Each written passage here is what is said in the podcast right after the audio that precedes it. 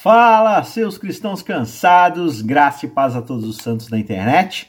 Chegou aquela hora que é a hora da gente dar um pontapé inicial no estudo da escola sabatina e nesse vídeo a gente vai começar uma nova série, um novo trimestre, um novo tema aqui em 2023, né? Já a nossa segunda série em 2023.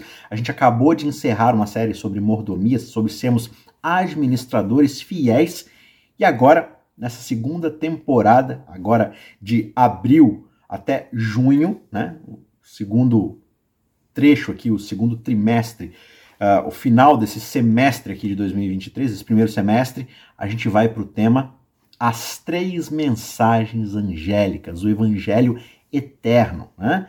Então vai ser uma temporada sensacional, esse é um tema muito legal e mais especificamente o estudo dessa semana, o vídeo que inaugura aqui essa nossa nova temporada, o tema que inaugura essa nova série é Jesus vence, Satanás perde. Esse estudo, na verdade, é um estudo sobre o capítulo 12 do livro do Apocalipse e como ele dá pra gente uma visão geral do que acontece no grande conflito. Beleza? O nosso verso-chave para reflexão dessa semana está em Apocalipse 12, né? Com certeza, no versículo 17, que diz: O dragão ficou irado com a mulher e foi travar uma guerra contra o restante da descendência dela, ou seja, o remanescente, os que guardam os mandamentos de Deus e têm o testemunho de Jesus. Nesse vídeo, então, a gente vai explorar os seguintes tópicos. Primeiro, como o Apocalipse 12 nos apresenta o grande conflito, como é que ele mostra para a gente a luta entre o bem e o mal e como isso afeta, de certa forma, a própria igreja através da história. O segundo ponto é o coração dessa batalha, a essência dessa batalha, que é nada mais, nada menos do que a liberdade de escolha, esse presente precioso que Deus nos deu para nós expressarmos o nosso amor e a nossa adoração a Ele. E claro, a melhor parte, a terceira parte, Jesus vence e Satanás perde. A gente vai falar sobre como a vitória de Cristo lá na cruz garante a nossa vitória na luta contra o pecado e a vitória final de Deus sobre o mal aqui no grande conflito. Então, se prepara para um vídeo cheio de insights muito valiosos sobre esses temas. Eu tenho certeza que você vai gostar. E a série em geral nesse trimestre vai ser bem empolgante, né? O livro de Apocalipse é sempre algo muito empolgante de se estudar. E hoje a gente vai juntos aqui mergulhar no capítulo 12 do Apocalipse e aprender como essa mensagem de esperança, de vitória pode fortalecer a nossa fé e nos motivar a permanecermos firmes nessa nossa jornada espiritual. Vamos nessa? Fiquem ligados e aproveite o vídeo, aproveite essa temporada todas as semanas, todos os sábados após o horário do almoço, ali, uma, duas da tarde, no máximo, a gente solta o vídeo com a lição da semana, né, do recorrer ali da semana. Antes da gente ir então para o primeiro tópico desse vídeo, não se esqueça, ajude a gente aqui nesse ministério, no ministério desse canal, como? Bem, se esse vídeo te abençoar e te edificar de alguma forma, você pode se considerar então curtir e comentar aqui embaixo no nosso vídeo, tá certo? Porque isso ajuda demais na divulgação do conteúdo, porque ganha relevância, o YouTube entende que tem gente gostando do conteúdo e ele indica para mais pessoas. Claro que você também pode fazer isso de forma manual, mandando o link, né, compartilhando esse vídeo no seu grupo de WhatsApp ali da Escola Sabatina, enviando para pessoas que querem conhecer mais sobre a Bíblia e assim a gente vai crescendo juntos nesse movimento de estudo. E claro, se você não é inscrito no nosso canal, considere também se inscrever para participar da nossa comunidade. E se você quiser de alguma forma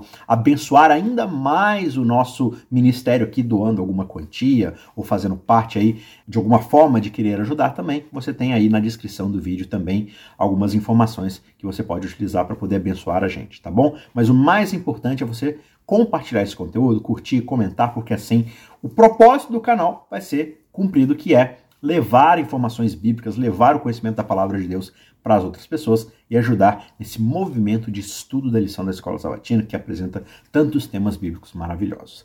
Tá certo? Muito obrigado então a você que tem nos ajudado. Vamos prosseguir aqui para o nosso vídeo.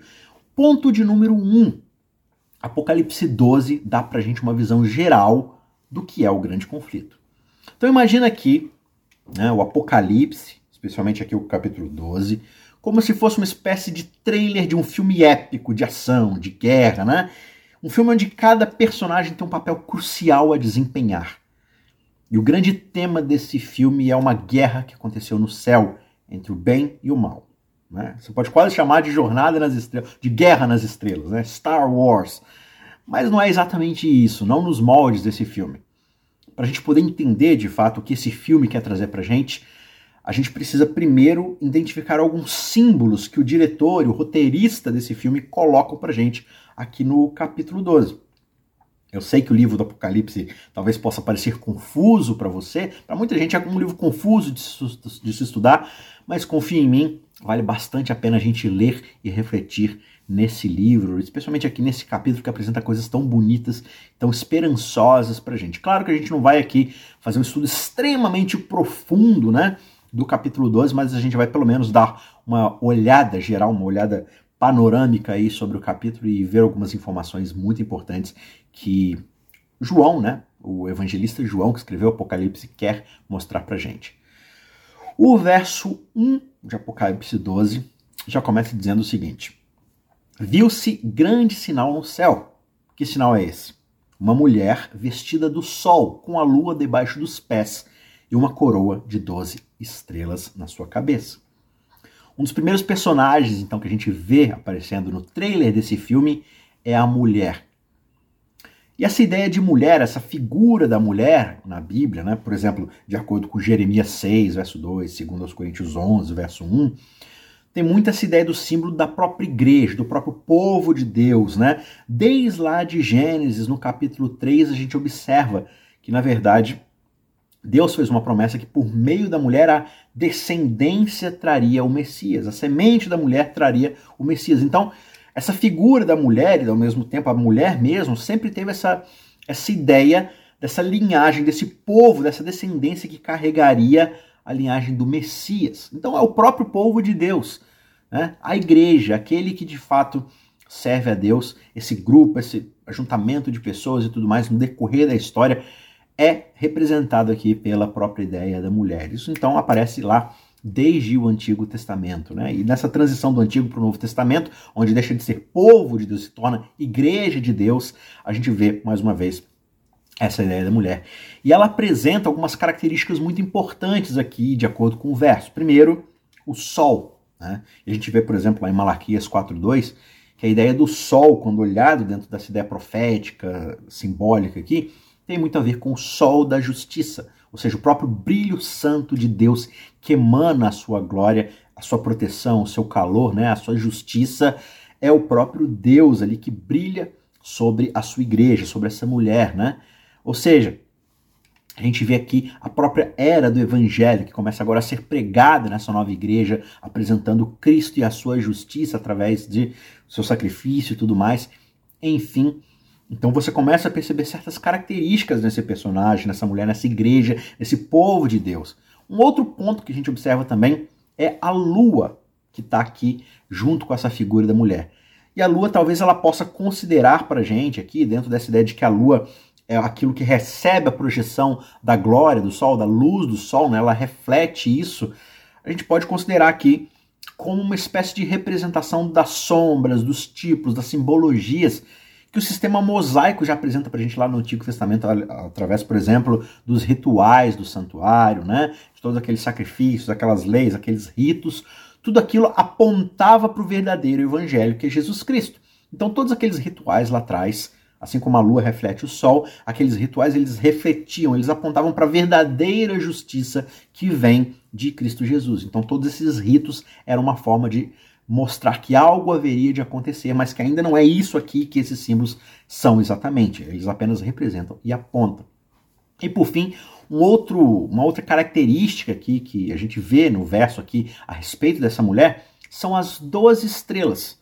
E o número 12 ela é bem importante dentro da história de Israel e da igreja, porque no Antigo Testamento a gente tem, por exemplo, as 12 tribos, né, que são os 12 filhos de Israel, e no Novo Testamento a gente tem Jesus chamando os doze apóstolos. Então o número 12 tem a ideia dessa representatividade desse povo de Deus, dessa mulher que representa ali o, a linhagem de Cristo que traz o Messias, mas que também são aqueles que continuam servindo a esse Messias, servindo a esse Deus. E uma outra ideia também que a gente pode tirar a partir de toda essa simbologia do sol, lua, estrelas, é que eles também representam os céus, né? O firmamento que anuncia a glória de Deus de uma manhã até a outra. Você pode ver essa ideia ali no belo hino de Salmo 19, a partir do verso 1, né? E essa é uma representação bastante adequada do propósito de Deus para a sua igreja. Qual o propósito é esse? Anunciar e refletir a sua glória. Todos os dias anunciar a todos ao seu redor esse Deus glorioso a quem nós servimos, a quem nós adoramos. Só que agora aparece um segundo personagem aqui nessa história, e ele está no verso 9, que diz: Foi expulso o grande dragão, a antiga serpente, que se chama Diabo e Satanás, o sedutor de todo o mundo. Ele foi atirado para a terra e com ele todos os seus anjos. Esse personagem que é introduzido aqui na história tem todas as características do bom e velho ou do mal e velho vilão. Né? E o símbolo desse vilão que é apresentado aqui pra gente é o dragão. E esse dragão ele é nomeado né, especificamente como o diabo e Satanás, aqui em Apocalipse 12, verso 9.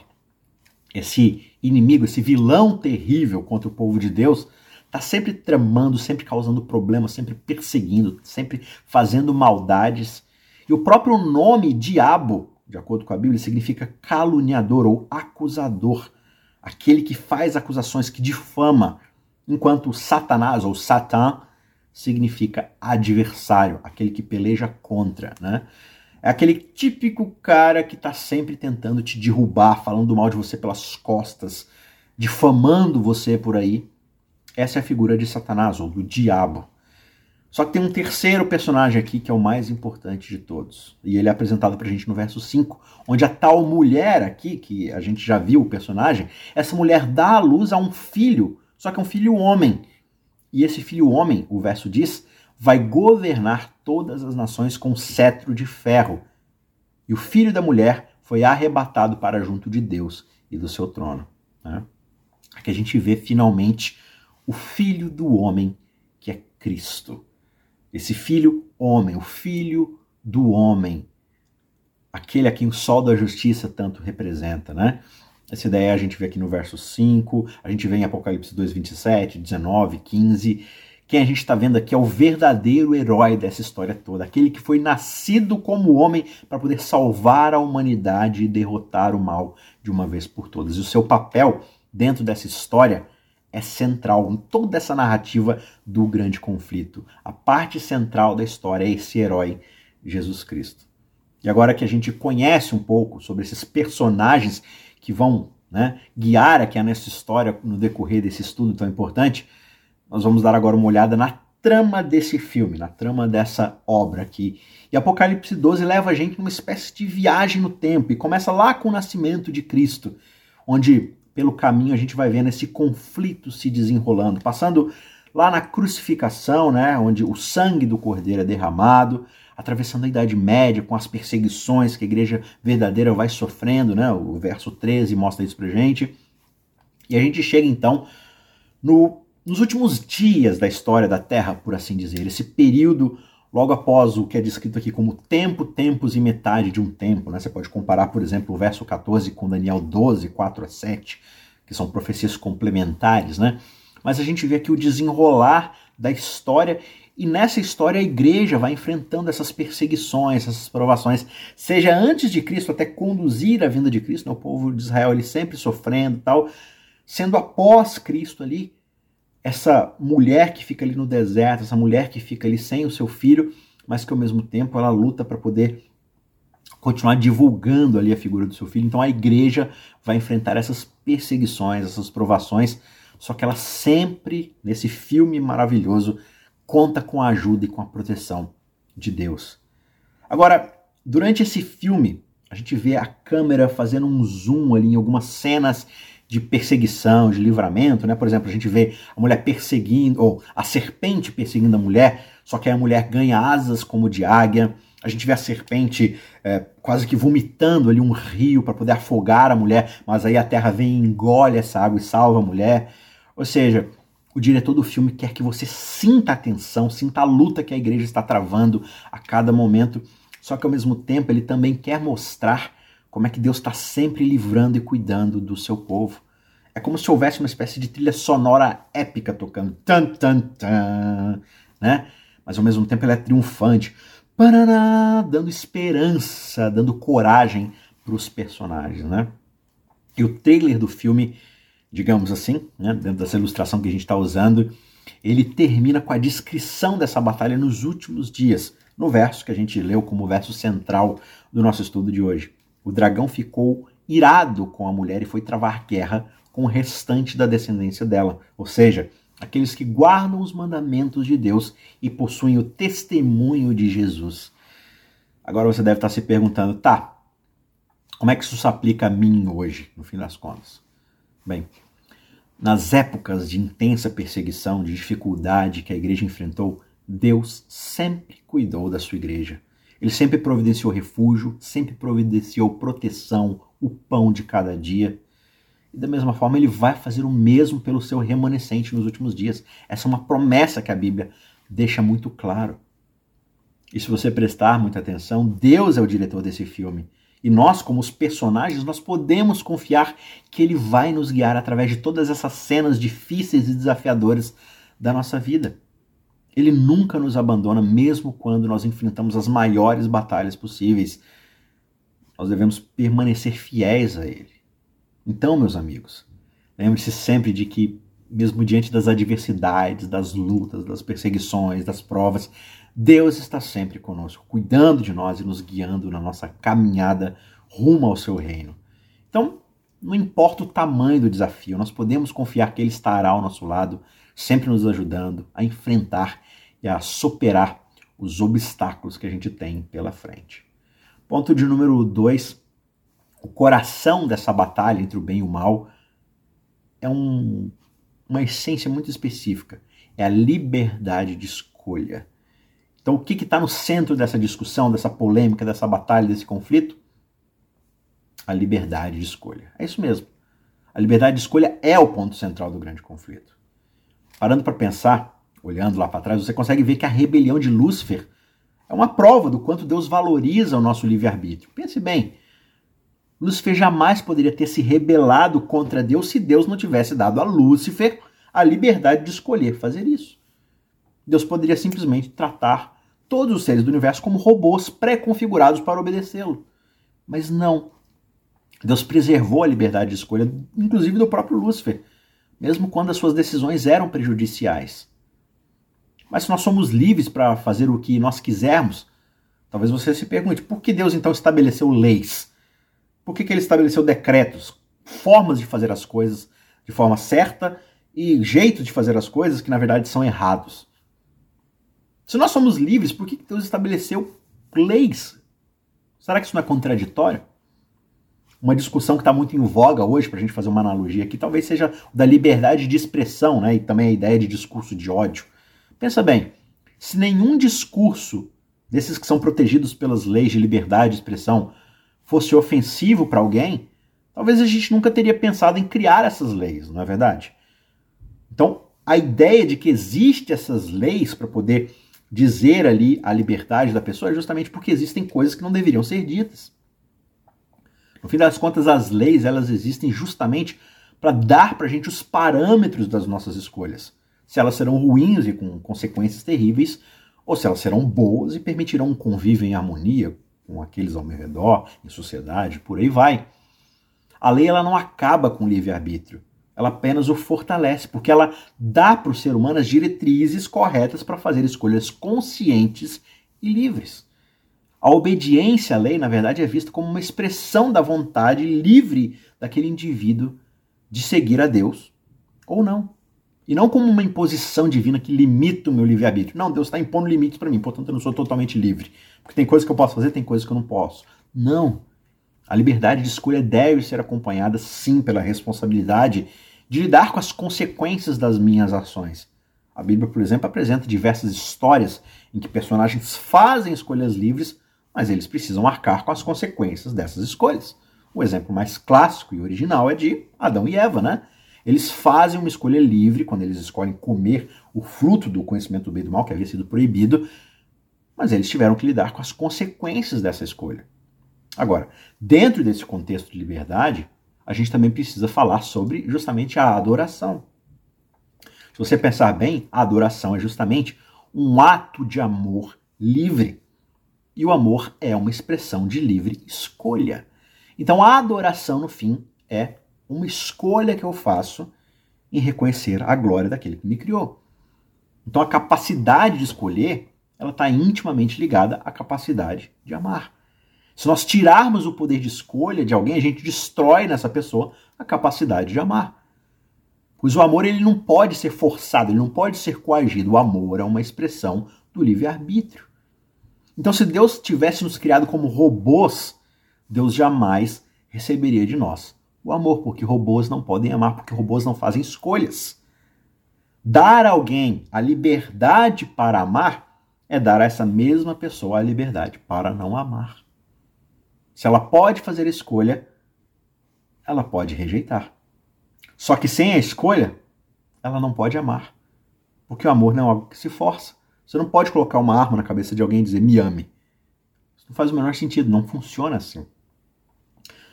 Em certo momento na história do universo, todos os anjos no céu foram confrontados com a escolha de responder ao amor de Deus ou de se afastarem em egoísmo, em rebeldia, arrogância, orgulho. Da mesma forma que todos esses anjos celestiais foram confrontados com uma escolha eterna diante do amor que Deus apresentou, então o livro do Apocalipse agora apresenta para cada um de nós a mesma escolha eterna nesse conflito final aqui na Terra. A escolha eterna diante do amor, que é apresentada no livro de Apocalipse, nada mais é do que uma expressão do livre-arbítrio humano, ou seja, dessa capacidade fundamental do ser humano mas que também implica uma responsabilidade enorme sobre as escolhas que nós fazemos. Cada pessoa, cada um de nós é livre para escolher seguir a Deus ou se rebelar contra Ele. Só que nós devemos também estar cientes de que essas escolhas têm consequências eternas. E o Apocalipse lembra para gente que o amor de Deus está disponível para todos. Só que cabe a cada um de nós escolher aceitá-lo ou rejeitá-lo. Então, meus amigos, nunca se esqueçam de que a liberdade de escolha é o dom mais precioso que Deus já nos concedeu. Ela nos permite expressar o nosso amor, a nossa adoração a Ele de forma genuína, de forma voluntária. Portanto, que nós possamos sempre usar a nossa liberdade de escolha para nos aproximarmos de Deus e fazer o bem, contribuindo para a construção do seu reino e da sua justiça. Tá certo? Finalmente, ponto de número 3. Jesus vence e Satanás perde. Sabe, a grande beleza bíblica é que Apocalipse não só nos apresenta um trailer do filme da batalha final, mas ele também nos dá um spoiler do final desse filme. E sabe o que, é que acontece no final desse filme? Jesus vence a batalha cósmica entre o bem e o mal. Amém? Embora Satanás e os seus anjos tenham sido expulsos do céu, foi lá na cruz que eles foram finalmente derrotados. E a vitória de Cristo na cruz garante a nossa vitória na luta contra o pecado e garante a vitória final de Deus no grande conflito. Lá na cruz, com seu último suspiro, o Salvador disse: Está consumado. E nesse momento, o gongo, o sino da derrota contra Satanás, ou de Satanás, né, soou fortemente. O grande conflito que durou tanto tempo foi decidido ali e a erradicação final do mal foi assegurada. Ainda não foi finalizada, mas foi garantida. Então, através da cruz, Deus vence o grande conflito, por quê? Porque ele mostra que o amor e a justiça podem coexistir. Porque a acusação de Satanás é muito simplista, né? Ou Deus é amor e permite tudo, ou ele é justiça e proíbe tudo. Não, aqui ele mostra que o amor e a justiça podem coexistir e que a justiça pode ser satisfeita sem que a humanidade seja totalmente condenada. Então a cruz é a prova do amor e do poder de Deus, porque assim ele vence o mal através do sacrifício do seu próprio filho. Então, no que, que os cristãos acreditam? Eles acreditam que a vitória de Deus na cruz é uma oferta de salvação para toda a humanidade. Quando eu aceito a oferta de salvação através da fé em Jesus Cristo, as pessoas podem ser libertadas, eu posso ser libertado do poder do pecado e da morte, porque eu posso viver uma vida plena e abundante em Deus. Por isso a cruz É a grande base da esperança cristã. É a fonte da vitória final sobre o mal e o sofrimento. Só que Satanás ainda age como se ele tivesse alguma chance de vencer essa batalha. O grande conflito entre Cristo e Satanás, que já dura há milhares e milhares de anos, está prestes a terminar em definitivo, de acordo com o que Apocalipse mostra pra gente. E por causa disso, Satanás está trabalhando diligentemente ali, unindo os elementos do seu reino para essa luta final. E ele acredita que, como muitos estão cedendo dia a dia às suas tentações, acreditando nas suas mentiras, vivendo a sua filosofia de vida, que consiste em orgulho, em egoísmo, né? Por causa disso, ele ainda pode ter alguma vantagem sobre Cristo, que deixou seu trono celestial para poder derrotar esse inimigo astuto em seu próprio campo de batalha, né? E abrir um caminho pela qual a humanidade possa escapar do seu poder cruel. Por isso, o chamado remanescente, essa figura do remanescente que é fiel ao testemunho de Jesus, que guarda os seus mandamentos, é uma das formas que Deus vai usar para poder levar essa batalha a um fim. Porque por meio da relação daqueles que depositam sua fé em Jesus e por causa da fidelidade do próprio Jesus, eles podem manter a sua lealdade a esse Deus, guardar seus mandamentos, fazendo isso escolhendo honrar a Deus e adorá-lo livremente em amor. Porque quando a gente adora esse Deus e a gente ama esse Deus e escolhe usar o nosso livre-arbítrio para amá-lo, a gente mostra, na verdade, que os nossos corações não foram forçados a obedecer a Deus de forma tirânica. Eles foram conquistados na cruz com a maior demonstração de amor e serviço que já houve. O próprio Deus se entregando para morrer por nós. Então a gente livremente ama esse Deus.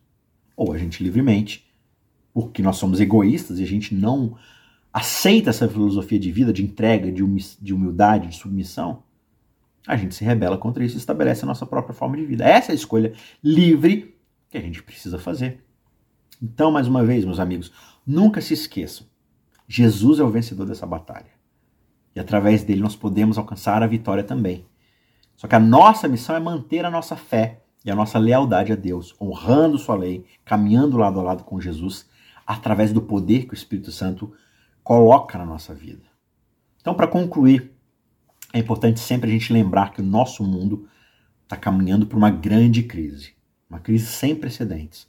Só que em Jesus, por Jesus, através de Jesus, por causa de Jesus, a nossa vitória está garantida, desde que nós permaneçamos conectados a Ele. E a gente faz isso pela fé. E essa fé nos leva à obediência e à fidelidade. Mas tudo no fim se resume à nossa livre escolha de amá-lo ou não.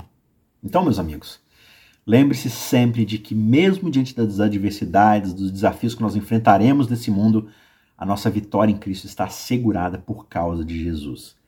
O segredo é nós mantermos a conexão com Ele, fortalecer a nossa fé, obedecermos os seus ensinamentos, nos alimentarmos da Sua palavra. Como a gente mencionou antes, a liberdade de escolha é um dom precioso que Deus nos concedeu. É nossa responsabilidade usar essa liberdade para fazer escolhas que nos aproximem de Deus e que nos ajudem a crescer espiritualmente. Portanto, diante de todas as situações da vida, escolha sempre a Cristo, a fé, a obediência a Deus. Isso vai garantir a nossa vitória, vai, permane é, vai permitir que nós possamos enfrentar essas crises e desafios com coragem e com determinação. Tá certo? Que Deus te abençoe, que Deus te ajude a depender dele a cada dia e que ele possa ganhar também a cada dia o amor do seu coração e que você exerça o dom que ele te deu para escolhê-lo a cada dia, até que essa batalha seja extirpada e vencida de uma vez por todas. Tá certo? Que Deus te abençoe grandemente. A gente se vê na semana que vem para continuarmos esse estudo maravilhoso sobre as três mensagens angélicas. Um abraço, até lá. Tchau, tchau.